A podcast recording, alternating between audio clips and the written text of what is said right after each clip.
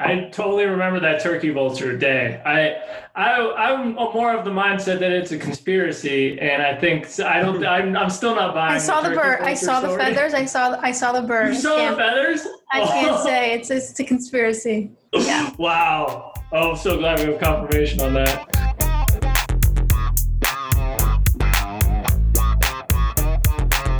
Everybody, and welcome to How the Fuck Did You Get That Job? The show where two not so interesting guys ask interesting people one question and then interrupt them as they try to answer it. Joining us today is Eve Wolf. In her time at Bucknell University, he was a research intern at Elias Sports Bureau and editorial intern for Sports Illustrated. She also spent some time writing on campus. Today, she is an associate producer at ESPN Films 30 for 30. Eve, welcome to the show. And how the fuck did you get that job? Thanks, guys. Wow, I'm very impressed. You looked at my LinkedIn. Oh, good job. Scoured. um, I got my job. It's kind of a twofold situation. Um, in in my years at Bucknell, I knew I wanted to get into kind of the sports doc space um, as I got into my junior and senior years, and kind of a serendipitous moment. Um, Barry Jenkins, who is the director of Moonlight and who won an Academy Award Best Picture for that film, came to Bucknell to speak um, to students on diversity, on his career. And since I was a film student, we um, had the fortunate opportunity to um, meet up with him after his talk. And this was coming right after he won the Academy Award. So he had seen. Um, I'll backtrack a little bit. OJ Made in America, which is an ESPN Films project, um, also won Best Documentary Academy Award. So in the kind of uh, award circuit that season, um, Barry Jenkins and Connor Schell, who um, was the exec at ESPN Films, um, kind of synced up. And when I mentioned to Barry that I wanted to go into the sports doc, doc field, he was like, you know what, I'll send an email tomorrow. Um, and this is like to orient you, like April of my senior year, probably like the golden time when everyone's looking for a job. Everyone else already has a job, um, not in the media space, but he kind of linked us up and um, Connor and his team got in touch with me shortly after, and we kind of just kept in touch. And at that time, there wasn't a job um, open, but I kind of just kept my foot in the door, um, kept emailing, and didn't have a job when I graduated. But luckily, something opened up a production assistant position in July after I graduated, and I just reached out, and um, there we were. But I should also mention that my dad worked at ESPN for 20 years too, so he had some ins um, as people at ESPN Film. So I kind of had the added the added boost of Barry Jenkins and uh, Steve Wolf, two very famous guys. That's awesome. And then and, you're good. You go ahead. Killing it. Edit, edit. Uh, All right, we're good. so you, you you were a film student, so you were obviously interested in that, like from like early, earlier than that. Where did that interest start? How did that how did that start out? I'd say that my film interest kind of drew from my interest just like in the film industry as a whole and just in, in movies. Um, but marrying the two, like sports and film, um, just came from growing up in a, in a sports family. I mean, everyone in my family has a career in sports. Um, and I wasn't sure that I wanted to lean into sports because I just wasn't sure where the right fit was for me. But when I um, was studying film at Bucknell, um, I realized like, oh, this is cool. Like I had the box set 30 for 30s at my house because 30 for 30 was a thing in 2010 and I grew up with it. And like, of course, 24 seven um, on HBO. And, and I realized I kind of had that moment where it was like, wait, there's, there's a career here. And, and it's not just like you're studying film at, at Bucknell. It's not just looking at film noir and film history and, sure. and all that stuff. It's um, different genres. And, and bringing it back even further, like why, why did you pick Bucknell? Uh, there's a lot of universities that you know have great film.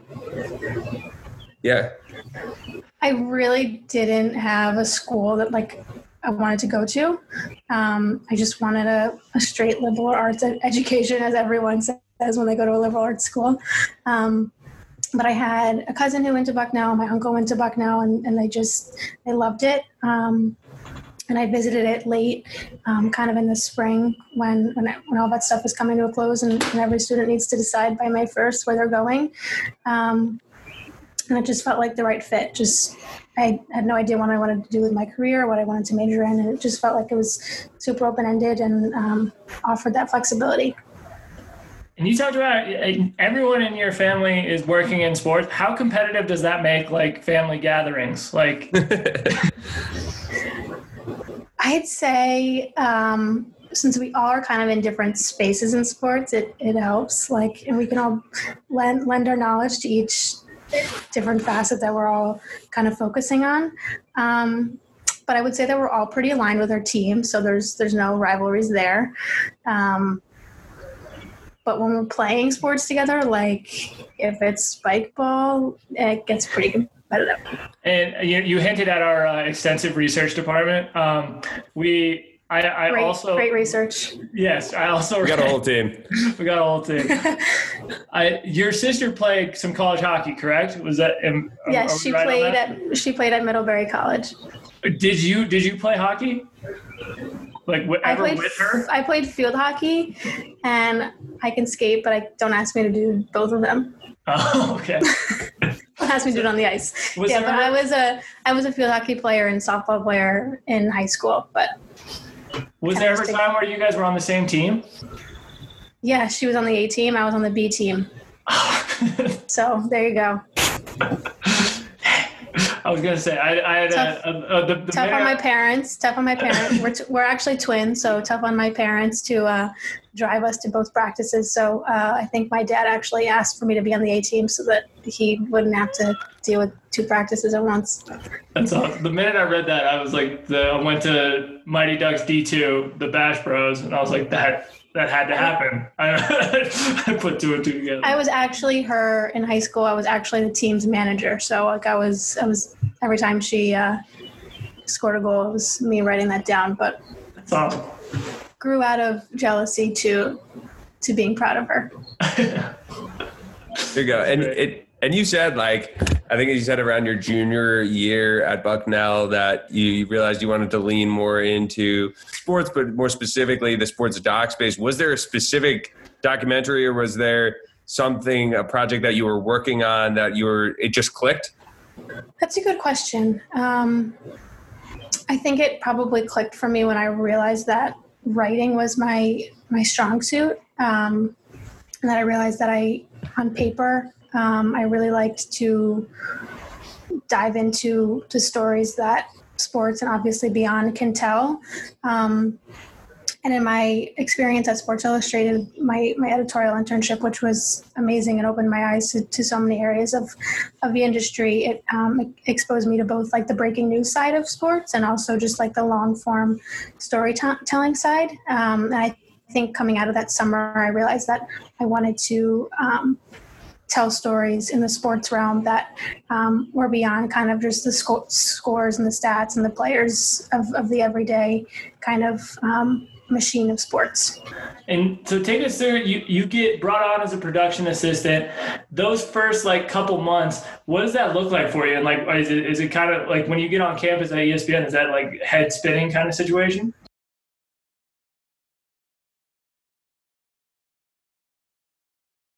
So when I took the job, I knew it was going to be in Bristol, Connecticut, not New York, and I was totally fine with that, just because I realized the the value in taking the position. But um, it's a huge campus. I think there are about 4,000, 5,000 people um, who work there, um, spread out just like a college campus. Building one, building two, like gym, cafeteria, everything.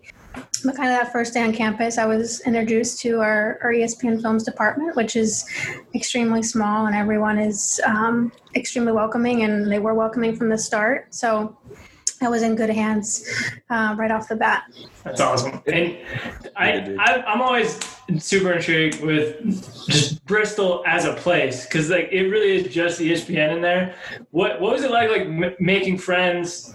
Like did you make any friends outside of the people at espn or is it really kind of like everything revolves around the campus it's really revolved around the campus so if you move there and you're right out of college and they also have like the espn next program which is um, for for students coming right out of college. It's kind of like if you're looking for a roommate in the area, you're going to be living with someone um, who works at ESPN. So everyone there is really just kind of doing the same thing, going through the same motions. Um, you really kind of find just that cohesive bond right off the bat and, and bonding with people and making friends easily.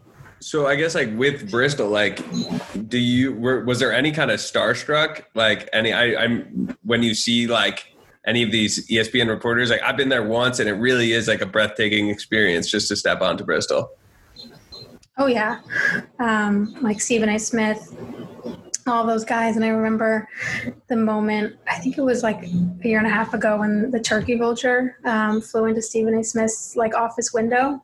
And it happened at like, it happened at like 8 a.m. So I'm just walking out and there's like a Starbucks on campus going to get my, my coffee in the morning. And obviously there's these facilities guys outside dealing with it and it just became this viral moment on social media because everyone couldn't believe like this turkey vulture like targeted stephen a. Smith's office. Um, everyone just wanted to, to see inside the office to, to, see what was in there. So yeah there's definitely that element um, of being starstruck and when you're when you're have your head down like grinding throughout the day it's it's easy to forget just um, how lucky you are to be in a place like that try to look up every day and just be appreciative of, of everything we're surrounded by. I totally remember that turkey vulture day. I, I, I'm more of the mindset that it's a conspiracy, and I think I don't. I'm, I'm still not buying. It. I saw the, the bird. I saw story. the feathers. I saw. I saw the bird. You saw the feathers. I can't oh. say it's it's a conspiracy. Yeah. wow. Oh, I'm so glad we have confirmation on that. Um, so then you were so you were at Bristol for like around two years, and then you transitioned to New York. What was what was that transition like? Like when when did you find out that that, that was going to be even be a possibility? Nearing the, the kind of end of my my production assistant role was a like a two year project position, and so I really just spent those two years focusing on my role um, and trying to learn as much as I, I could, not just in my role, but beyond and from everyone above me, um, from networking within the company and seeing what other departments had to offer. But I knew that I wanted to stay within ESPN Films because I, I hadn't reached my, my ceiling yet and I wanted to learn more. And luckily, um, the associate producer position opened up and was offered to me. And um, I didn't hesitate in taking it. And that brought me to New York, which I was really happy about too. But the, the team in New York and Bristol is, is really close. Um, so we work together every single day. So it's nice to, to be that bridge between Bristol and New York and, and still be um, working with them on a daily basis. What, behind 30 for 30, like everything is just, there's, it's a lot of storytelling, right? Uh, and this is going to be a super open-ended question, but like what it, what it goes into it, like what is needed to tell a good story by, behind on any platform like what are some key pieces that you can like point out that are in like a, couple of documentaries that you really like that go a long way uh, i'd say one access is really important um, so whether you have the subject, whether you have the family, getting those important voices is, is definitely key. Two, I would say archival footage is extremely important. And in my role as a production assistant, that was um, a large part of my role was just research, researching ESPN's archives for um, all these great golden nuggets that we could include in these docs. And then I would also say that the filmmaker is important and also just the filmmaking team that we work with the director, the editor, the producer, um, just having those talented minds um, to really bring everything together and fit the, the puzzle pieces together is, is extremely important, of course the archival footage piece like do you remember, do you ever a specific instance where you remember finding something where you're like oh my gosh this is incredible. Like this is the perfect thing. This is what I've been looking for. I remember I, I was working on um, the Rodman for better or worse 30 for 30 and really, really diving into that one. And I remember there was a tape that we, we needed to find and couldn't find it. Um, it I think it was something of like a feature that ESPN did on Rodman when in the early 2000s. Um, but it was really really important to the, to the director to find it so i did as much as i could um, and eventually i found the the phone number for for this producer who did it no longer at espn and he was out in los angeles i called him He's like, yeah, I have that tape, but it's like in some storage unit up north. This guy's like in Santa Monica. I'm like, okay, I'm, I'm in Bristol, Connecticut. There's no way I, I can get to, to California. But luckily, the, the director and the producer of Rodman um, they're out in California, so they drove out to the storage unit and they they kind of had to dive dive into these these random buckets, not without this guy's help. The guy they went to this guy's um, house, they got the key for the storage unit, and they found the tape. Just kind of something to give you a little bit of of what goes into finding all these pieces that that make a great doc. That's awesome. That's that's so funny picturing like a director like just yeah they'll do they'll do whatever they'll do whatever they can. It's it's like sliding down the fire pole. That's so good. And I, I, I would be remiss if we did not talk about the current project you're working on, The Last Dance. Obviously, like with everything going on, it's it's the it's, I feel like it's the highlight of every sports fan's week so far.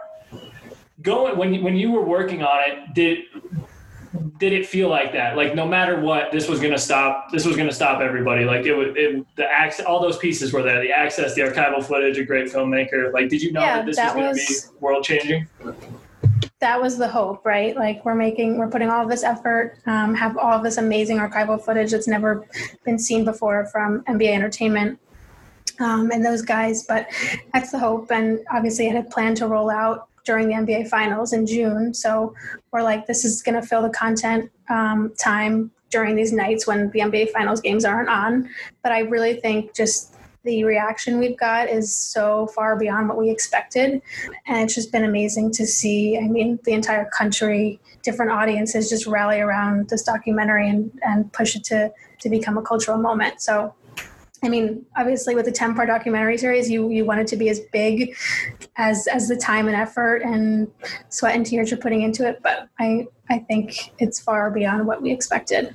And so, what is it like in ESPN when they're making the decision to push it forward? Right, like is everybody kind of running everywhere? Did you have? I, I imagine you had most of like everything already completed, but what went into that decision to push it a week earlier and was was it extremely hectic around the office uh, trying to get everything done? I would say, I mean, we were all at home when like or true. the, the decision to to or the thought to even move this up was happening. Um, and there are obviously conversations that that were happening beyond me but just being able to like serve our fans um, and the sports audience was obviously a huge thing for us. And yeah there was some like running around that that happened but um, we all kind of found our rhythm and, and got everything into place. And there was certainly discussions between um, the executive producers and the producers and the, and the director, like, is this in a place where you feel comfortable to to finish it up? And we felt we felt strongly about that. So it ultimately worked out, and we're we're happy it did. I, I only have one more question, and it's completely aside from sure all, all, of that, and it's again from our research department, and it's a common theme that we've now found in people's LinkedIn. They list they sometimes list a foreign language, like because they took it and then no one ever tests them on it. Oh, there you go. Tu, wow. Tu hablas español? Sí, hablo español. Wow. Did I pass? Oh yeah. yeah. yeah. I mean, you sound I fluent. Mean, you literally you threw me a softball there. well, it's telling Spanish is on mine, and that's uh, that, I think that's about the extent of mine too. So. Gracias. Who do we found? We found one of our one of our buddies who worked at Bleacher Report. We found that he had German, and like he just didn't speak German at all. Oh, and he was like, "Yeah, I just put it on there, and like we, we got him so like hard." Studied, like he studied abroad in Berlin, and yeah, like yeah, yeah exactly. I, th- I think it was his grandmother was Austrian, and so she spoke to him when he was a kid, and he's like, "I think if I think if somebody spoke to me, I could speak back." wow. I'm glad um, you caught him we yeah. that's what we're here for. So we're we're terrible at ending these shows. So we end with a complete lightning round. Fifteen oh, questions. No. Answer as as quickly oh, and honestly as possible.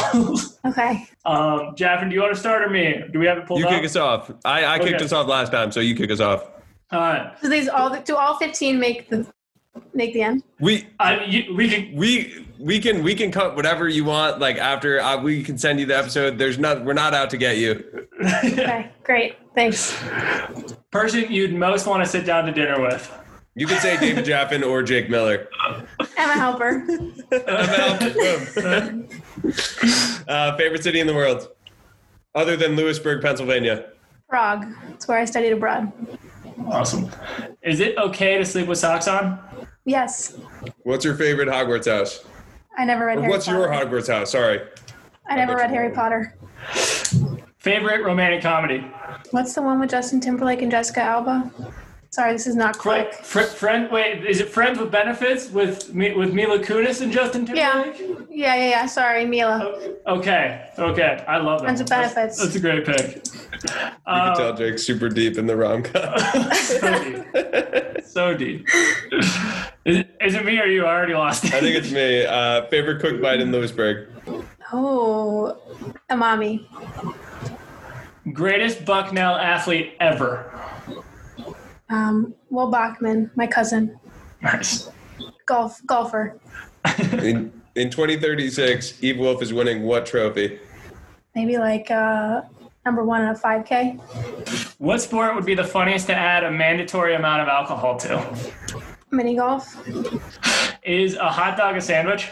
No. Michael Jordan or LeBron James? Michael Jordan. Go to quarantine snack. Pretzels. Best best film ever. Good question. I love Double Indemnity. It's like a super nerdy answer, but it's a film noir. No, no, we gotta watch. Yeah. Yeah, I I know. gotta watch N- that. Now we have homework.